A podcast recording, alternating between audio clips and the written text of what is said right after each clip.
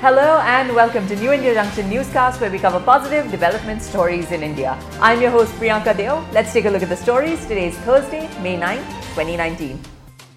First up, space partners. France may send some of its scientific instruments on board India's missions to Mars and Venus. That's according to French envoy to India, Alexandra Ziegler.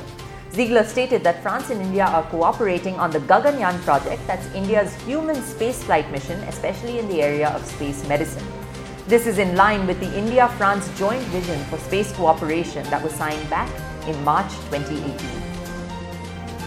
And next, healthcare. There are a number of startups that are helping to bring healthcare to rural villages and the poor in India.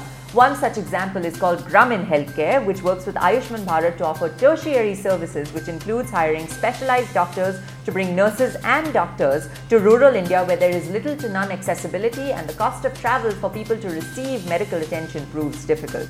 This startup now has set up primary healthcare centers where medical staff is available on screen, even remotely performing diagnoses using telemedicine. In 3 years, Gramin Healthcare has expanded to over 120 centers in Haryana, Rajasthan, Uttar Pradesh, West Bengal, Bihar and Madhya Pradesh. And finally, education. The Ministry of Human Resource Development, or MHRD, is preparing a 5-year plan for the development of higher education, which is called EQUIP, and that stands for Education Quality Improvement Program. It aims to improve the quality and boost access to education in the country. As per reports, the plan is likely to be introduced in the next government under PM Modi and is also likely to be presented to the Cabinet in July 2019 for approval.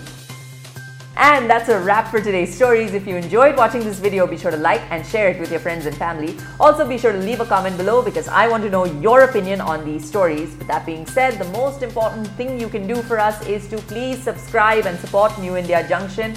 It's super easy. If you're on YouTube, all you need to do is hit the button right here.